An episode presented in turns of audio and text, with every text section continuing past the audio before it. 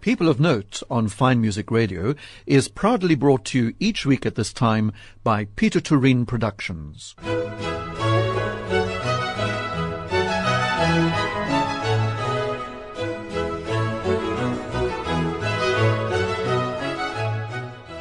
Welcome to the first People of Note for 2023, a brand new year. It's the 1st of January, and my guest was on this program almost exactly a year ago, Gustavo Romero, who was in Cape Town doing a complete cycle of the Beethoven piano sonatas. Well, now, believe it or not, he's back in Cape Town, this time with a cycle of Schubert sonatas.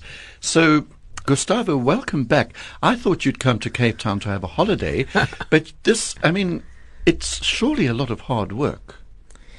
Yes, but it's the greatest labor of love you can imagine. After this Beethoven cycle, I'd always wanted to play also all the Schubert sonatas, but it's a very problematic endeavor because unlike the very organized and self-promoting Beethoven, who was constantly in contact with publishers and trying to send music to be sold and to make money, Schubert was a much more relaxed personality and not at all interested in his future career or promoting himself. And with his very carefree spirit, we have a lot of piano sonatas and a lot of works in general that he just didn't finish. So there are actually 22 piano sonatas, but there are only 13 that are complete piano sonatas. And even with that, there's continual discussion among Schubert scholars to what extent something is unfinished. What do you do when Schubert has a sonata that the first movement and second and third and fourth movements exist, but the first movement only is written to the development section? And so they say, well, you know, in the recapitulation, he just usually repeats what he does in the exposition. So it's very easy to finish that sonata. So there's a lot of discussion about what you can do with those that are unfinished. But after I finished the Beethoven sonatas, I really was looking forward to putting together 13 complete sonatas of Schubert. And so here I am, and I'm yes, thrilled indeed to be able to play it for the first time in Cape Town. Well, you're doing it over four nights, I see, the 7th, 9th, 11th, and 13th of January for the Cape Town Concert Series at the Baxter, where you did the Beethoven, Memorably where you did the Beethoven. And it's interesting with Schubert, isn't it, because famously, whenever one thinks of unfinished, one thinks of his B minor symphony, which is known as the unfinished number 8. But I think we hinted earlier, Gustavo, that those two movements that make up what we know as the unfinished symphony are so unbelievably perfect that maybe there's part of us that thinks, well, thank goodness he didn't try and finish it and perhaps end up with something less imposing. Yes, it's a big mystery why he left certain things unfinished. Take, for example, the beautiful Quartet Satz, D703. It's just one movement of a string quartet, but it's such a special movement, and we only hear that now as a single entity, and we can't imagine what could have followed such a beautiful movement. And so the same happens with the piano sonatas. You have a beautiful sonata called The Relique, where you only have two movements completed. Yes, he started the scherzo and the last movement. He breaks off in the middle of it, so it's really impossible to finish that. But, you know, it's nice sometimes just to play those first two movements of that sonata. But you are not including that one. You're only doing the complete. Only what he completed, 100%. But, why? I have to ask this question. I hinted at the beginning. It seems as though you really enjoy cycles, which must be a lot of hard work for you. The Beethoven cycle, not only was it amazing to watch, it's also amazing to listen to, let alone play. And then you repeated it a few times around Cape Town. So you obviously like these marathon ideas. For the past 22 years, every summer, I've been playing a recital cycle or festival of 4 recitals in America. And initially it was to celebrate composer anniversaries. And so that's what started this annual immersion into a great composer or specific composer. And I happen to be very lucky to be able to learn very fast anything I decide to learn and to retain it. So for me, it's very not difficult to play all the Beethoven sonatas in a month. Mm-hmm. And so if I take on a big project like this, it's something that's I can manage. And it's very few pianists who feel comfortable juggling so much repertoire at the same time. So I've been able to do things like play all the Ravel piano music in 2 concerts.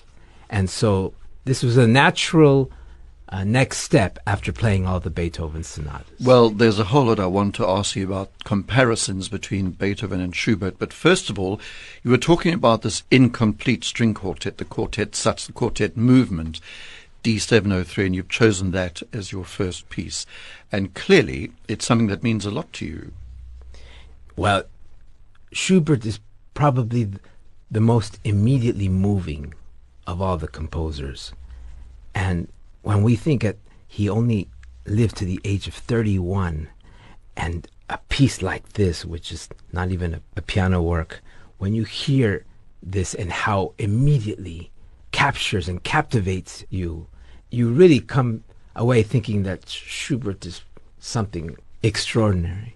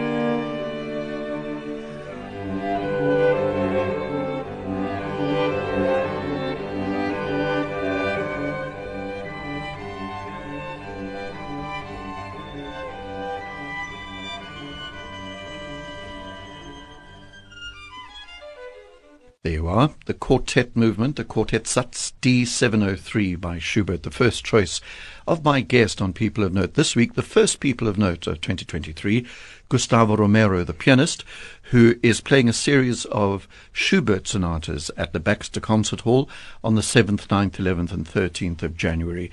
The completed, remember that importantly, 22 sonatas, but 13 were completed, and those are the ones we're hearing.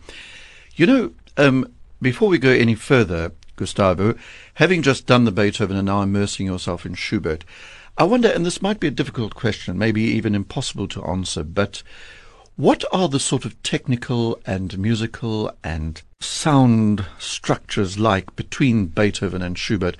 Are they two completely different animals? Well, let's just first say that Schubert is a completely different personality. Very much so. We immediately have to acknowledge his incredible gift for melody. Beethoven didn't have this melodic gift. Schubert was able to write over 600 songs in his lifetime with no difficulty. It's something like 100 songs. They've calculated how fast he must have been writing daily. So, with this melodic gift, Schubert, when he is dealing with sonata form and at the same time not a virtuoso pianist like Beethoven, and he puts these together and he sits down and he wants to write a piano sonata, well, you get a piano sonata that's not full of pianistic writing that you normally get from Beethoven, where a pianist who was constantly improvising for his patrons and anywhere he went, and showing his incredible piano writing and innovative ideas at the piano. This is not the case with Schubert. So when Schubert has this incredible melodic gift and he has such an abundance of ideas, Schubert needs a lot of structural space to say what he wants to say. But he says it in a very lyrical, often in a very lyrical mode. So when you're playing a Beethoven sonata, you have to constantly be attentive to when Beethoven wants to shift moods and shock the audience, and it's usually with something very demanding pianistically. And with Schubert, you can relax a bit more and enjoy the ride, because Schubert suddenly goes off on a sudden harmonic change, but it's a new melody, and it's a long, soaring melody, and it's not pianistically demanding, so you can in the end enjoy the moment more with Schubert, because you're not physically, pianistically so busy with things that are very tricky. Beethoven must have been the most amazing pianist of his time, and he wanted us also to leave something behind that was demanding for pianists. He was proud to say, when he wrote the Hammer Clavier, I'm going to leave something for pianists to play 50 years from now. He wants to leave a challenge behind. As you say, two very different personalities, Schubert and Beethoven. Yes, and so Schubert is not concerned with making pianistic problems for the pianist. He's constantly singing through the piano with beautiful, incredible melodic gifts, but the harmonic language is so striking. When Schubert, let's take the example, the last sonata, which has three main themes in the exposition, but each time he has to present something new, it's in a new key. And the first movement is predominantly lyrical. So when you have the pleasure of playing this piece, the last sonata of Schubert, it's like going on an enchanted ride. And so it's something completely different, like the last sonata of the 111 of Beethoven. The first movement is like a struggle with life and death. And even the second movement, which is very lyrical, so many variations, you have to stay so focused, because Beethoven, in the end of his life, his mind is going into such uncharted territories that you have to stay very alert. But this lyrical thing you speak about, the singing-like quality of Schubert's themes, they must require a special technique as well, not the sort of gripping Beethoven, those short subjects that Beethoven so famously used and then developed. Schubert writes these long subjects and then possibly has some difficulty developing them. But the challenge, therefore, for you must be, as the pianist of Schubert, to be able to soar away with these melodies. It's the same, it's a different kind of a focus. It's a more sustained focus. When Schubert writes so many long spun melodies and stays in harmonic blocks for such a long time, or constantly weaves in and out, like Brendel said, like a sleepwalker. Oh, that's interesting. You know, Beethoven we know as a great architect, but you know, Schubert wandering through a forest in light and in shadow, that's a different sustained concentration than Beethoven, who suddenly with his Sagittarian being provocative, has a new mood. And when you were talking about the D960 just now in the opening, and you said in the development 3 different harmonies and things, that opening of the B-flat is extraordinary, and it never sort of comes back as a theme. And then there's that weird trill. And it's meant to be sort of scary, isn't it? That trill that comes. Ominous trill. Ominous, that's the word. This much ominous trill of opening up another dimension with this G-flat to F in the bass. Yes. If you listen to the song Amer, you will hear the same... Schubert song. Yes, the Schubert song Amer.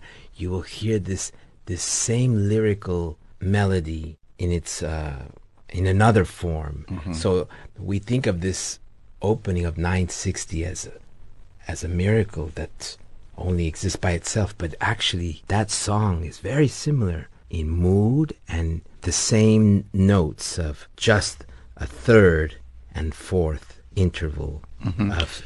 You've given me some homework now, because I don't know that song. And you're going to love it, because you'll think, oh, this is the brother or sister of the D960 theme. Which you are going to play, I hope. Yes, we discussed. Yes, it's the last sonata on the last concert on the 13th. Okay. It's a desert island sonata for me, just by the way, Gustavo. Do you ever, by the way, play leader? Do you ever accompany singers? Or do you prefer the solo work? Yes, I will never forget the first time I had the opportunity to play the complete Winterreise. Oh, gosh. Song cycle. That was, I think, one of the greatest experiences I had. I always advise any of my students to play for singers simply from the aspect of learning about timing. The greatest thing you can learn as a pianist when you play for singers singing in German is that you have to delay ever so slightly your entrance with the singer because of the consonants. And so when you look at a piece of music by Beethoven or a sonata by Schubert, and you see a marking like a sforzato or a forzato, which emphasizes a note, a pianist should understand that this comes directly from the German language. So if you see, I always use a word that has many consonants, like schwarzen, or schmerzen, or early on I used to ask my students in America, do you know the actor Arnold Schwarzenegger, SCHW, in order to say a all those consonants delay the vowel sound. It's the same thing at the piano. So when you have a sforzato, it's like putting 4 consonants before a vowel. So that particular note has to be delayed. Just as when you're playing with the singer who says Schmerzen, you wait till the vowel sound. Otherwise, you come in early. That's one of the greatest lessons that you learn as a pianist playing for singers. And a very important point for dynamic markings in piano music, German piano music. And the Die Winterreise, which we were talking about, is apparently quite a challenge for the pianist. Yes, because at this point, Schubert has already written so many songs, and always the piano part is just as important as the text. So in the last life, you know, it was Benjamin Britten who said, in the last 16 months of Schubert's life, we have the greatest 16 months of any composer in history, and that Winterreise comes in the same last year of his life as the last three Schubert sonatas, which were written in 6 weeks. And so... And also that remarkable string quintet. I think that came at the end. Yes, the two cello quintet is another miracle. So at this point, Schubert is at the height of his experience and powers. So you can see that in the piano writing of his song cycles and, of course, in the sonatas. Mm-hmm. Now, the next piece you've chosen is actually from that fantasy, the piano four hands, the opening of this, the F minor fantasy. Yes. Now, I need to know why you've chosen this. Well, I wanted to remind the listener that of all the composers, great classical composers, Schubert is the one who left the most four-hand piano music. We have to remember, we didn't have FMR in Schubert's time. What a pity. We didn't have CD players or phones, and so it took somebody like Schubert, who had such a facility to write over 400 dance pieces for his friends to entertain them at these gatherings that he had called Schubertiads. And when it came to four-hand music, he wrote so much which was played at those gatherings. So we have an incredible abundance of four-hand piano music, even more than Mozart, who wrote quite a bit as well.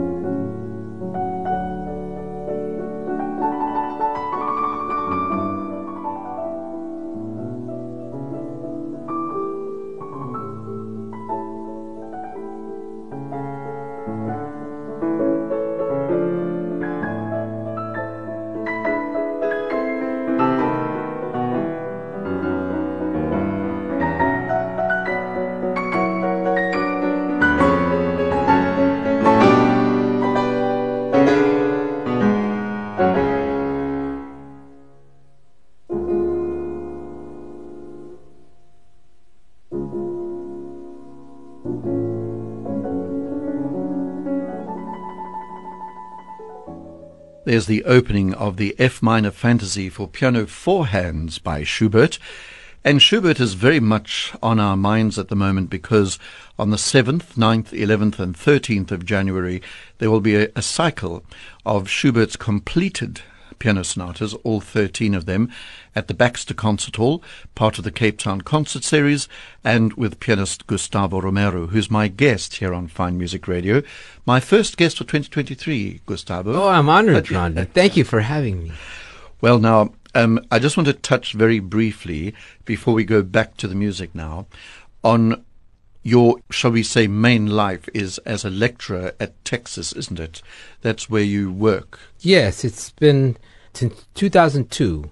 I've been a piano professor at the University of North Texas, and primarily for graduate students. I have a lot of doctorate students studying piano. And so this is now the first year, though, that I'm also teaching piano literature. Oh. So I'm going through piano literature with these students, and it's very amusing to find out what students in their doctorate know or don't know about the basic piano literature. Okay, well, we won't go there. We won't go there. But aren't you glad you're in Cape Town at the moment and not in the United States? I've been coming to Cape Town since 1997, almost every year for my Christmas and New Year's holiday, and I love coming here, and I'm even more thrilled to be able to play concerts while I'm here. No, that's great, and we get the benefit of that. And also, you said to me that you're playing this Schubert cycle elsewhere. It's not only the Baxter. Yes. Last January, I played the Beethoven cycle at the Baxter, and then I immediately played it again in March at Old Nectar in a very short span of 2.5 weeks. So the same thing will happen this year, the 7th, 9th, 11th, and 13th at the Baxter, and then immediately starting on the 15th, just a day, 2 days later, the 15th, the 18th, the 20th, and 22nd in Stellenbosch at Old Nectar. So by the 23rd of January, I think I'll know these Schubert sonatas quite well. Well, I hope you know them well before you start, Gustavo. Listen, what will be your what are you going to play next year when you come here? Well, a cycle of Mozart? No, I'm thinking about Rachmaninoff because it's a very significant anniversary starting in April of this year. And as pianists, we are very indebted to Rachmaninoff for leaving us such beautiful music. So I'm thinking about many possible projects with Rachmaninoff. For example, there's a wonderful website online where you can see all the concerts that Rachmaninoff played all over the world. And my small little hometown of San Diego, California, there are 6 concerts that Rachmaninoff played over the years in San Diego. And I have the programs. Good. So I'm going to have a great time resurrecting those programs that he played. And it will, of course, all be solo piano work. Yes, that's right. All solo. Now, the one thing we haven't touched upon yet, I remember when you arrived here today, Gustavo, you waxed lyrical about what a remarkable composer Schubert is or was, and that sometimes I think the older you get, you appreciate Schubert more and more and more. However, we haven't touched on his orchestral writing, especially the symphonies. He wrote, well, 9, theoretically, really fascinating symphonies. The early ones and the Into the Unfinished, the Great C Major, they're remarkable pieces. Do you agree? Yes, and essential for any pianist to know, because like Beethoven, when Schubert is writing a piano sonata, he's not listening to the piano sound. He has orchestral sounds in mind. So all of his piano sonatas have very orchestral chordal, filled with orchestral chordal writing. And I have a very soft spot for the C major, the great last C major, because it was the first symphony that I heard as a child. And, you know, in those days, listening on the radio with live broadcasts, I'll never forget the first time I heard with my mother ironing in the same room, and she was hearing it for the first time as well. My first time hearing the 9th Schubert Symphony, it was just a dream. Can you remember how old you were? Were you very young? Yes, I was about 8, 9 years old. Oh, okay. I used to live through the radio. I knew all the times we would have in America broadcasts of the Philadelphia Orchestra, the Cleveland Orchestra, the New York Philharmonic and the Philadelphia Orchestra on different days, Chicago Symphony, and every week the concert hall at 8 o'clock it would be called. Yes, and yes. I learned all my symphonic repertoire through just listening on the radio. Had you started playing the piano at that age? Yes, I had just started to. I had an upright piano. I asked my parents, can I have my own piano? Because I was playing at neighbors' houses, at school. My mother was told by my teacher, oh, and Gustavo plays the piano very well. How long has he been taking piano lessons? And my mother said, we don't even have a piano. So it was, like that, very by sheer luck that they found out that I was playing by ear. And so when I finally got my piano at home and I discovered the radio, I would do things like I would play the records. My mother had those records that you would buy at the grocery store that didn't have the artist's name, just the composer's pieces.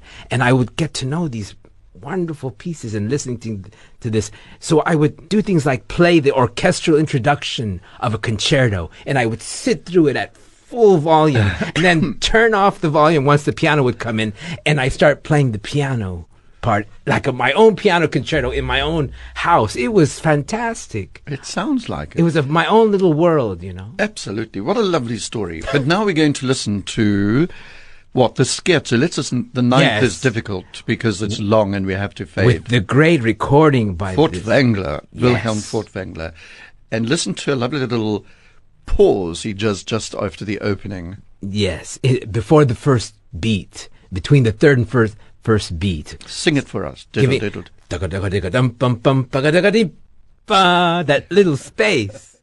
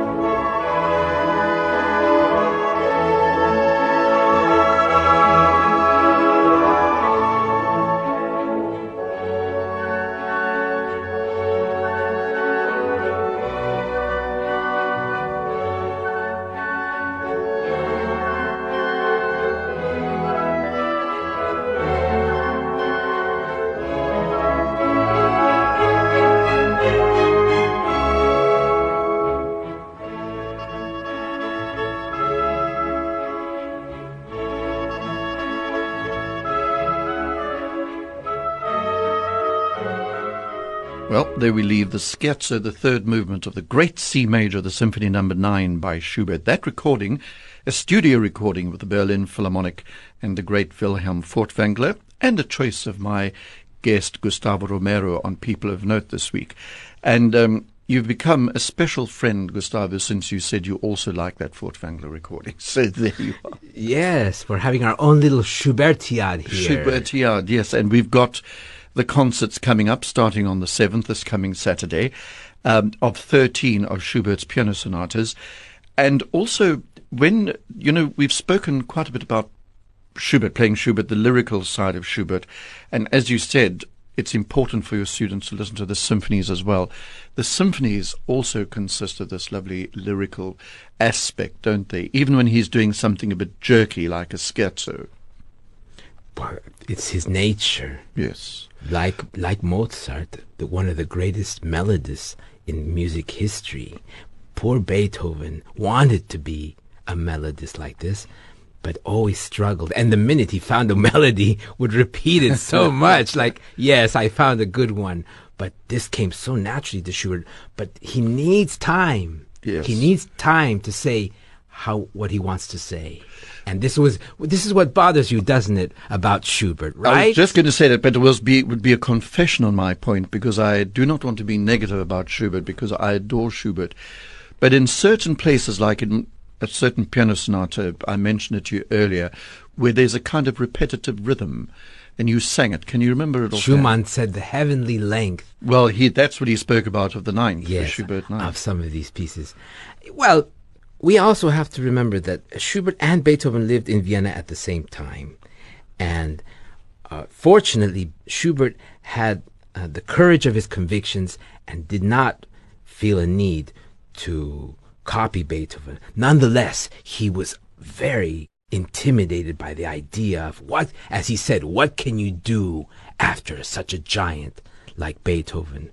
But he found his way, and this was something that was in the air, taking a rhythm and repeating it over and over. We have, for example, these dances of death, where you have the 6/8 rhythm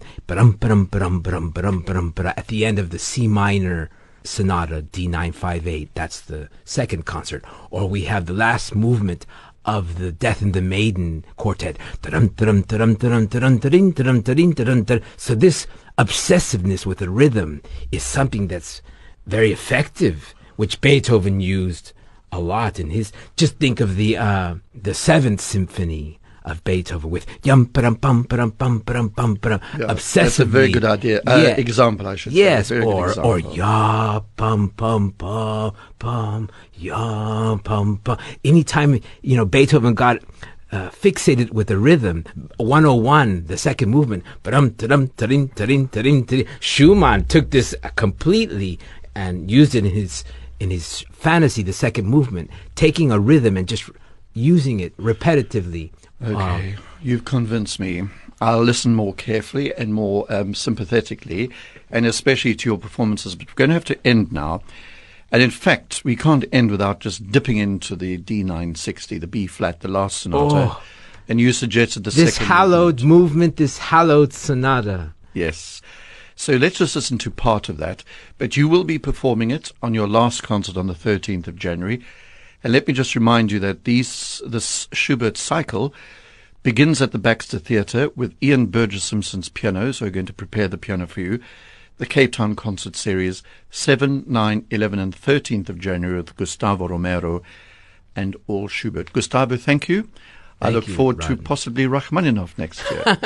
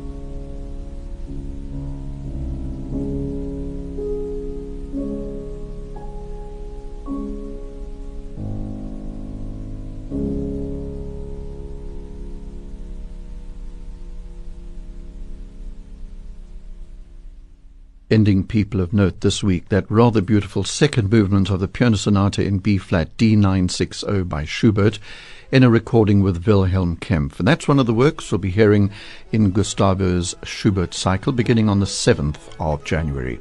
People of Note is brought to you each week this time by Peter Turin Productions.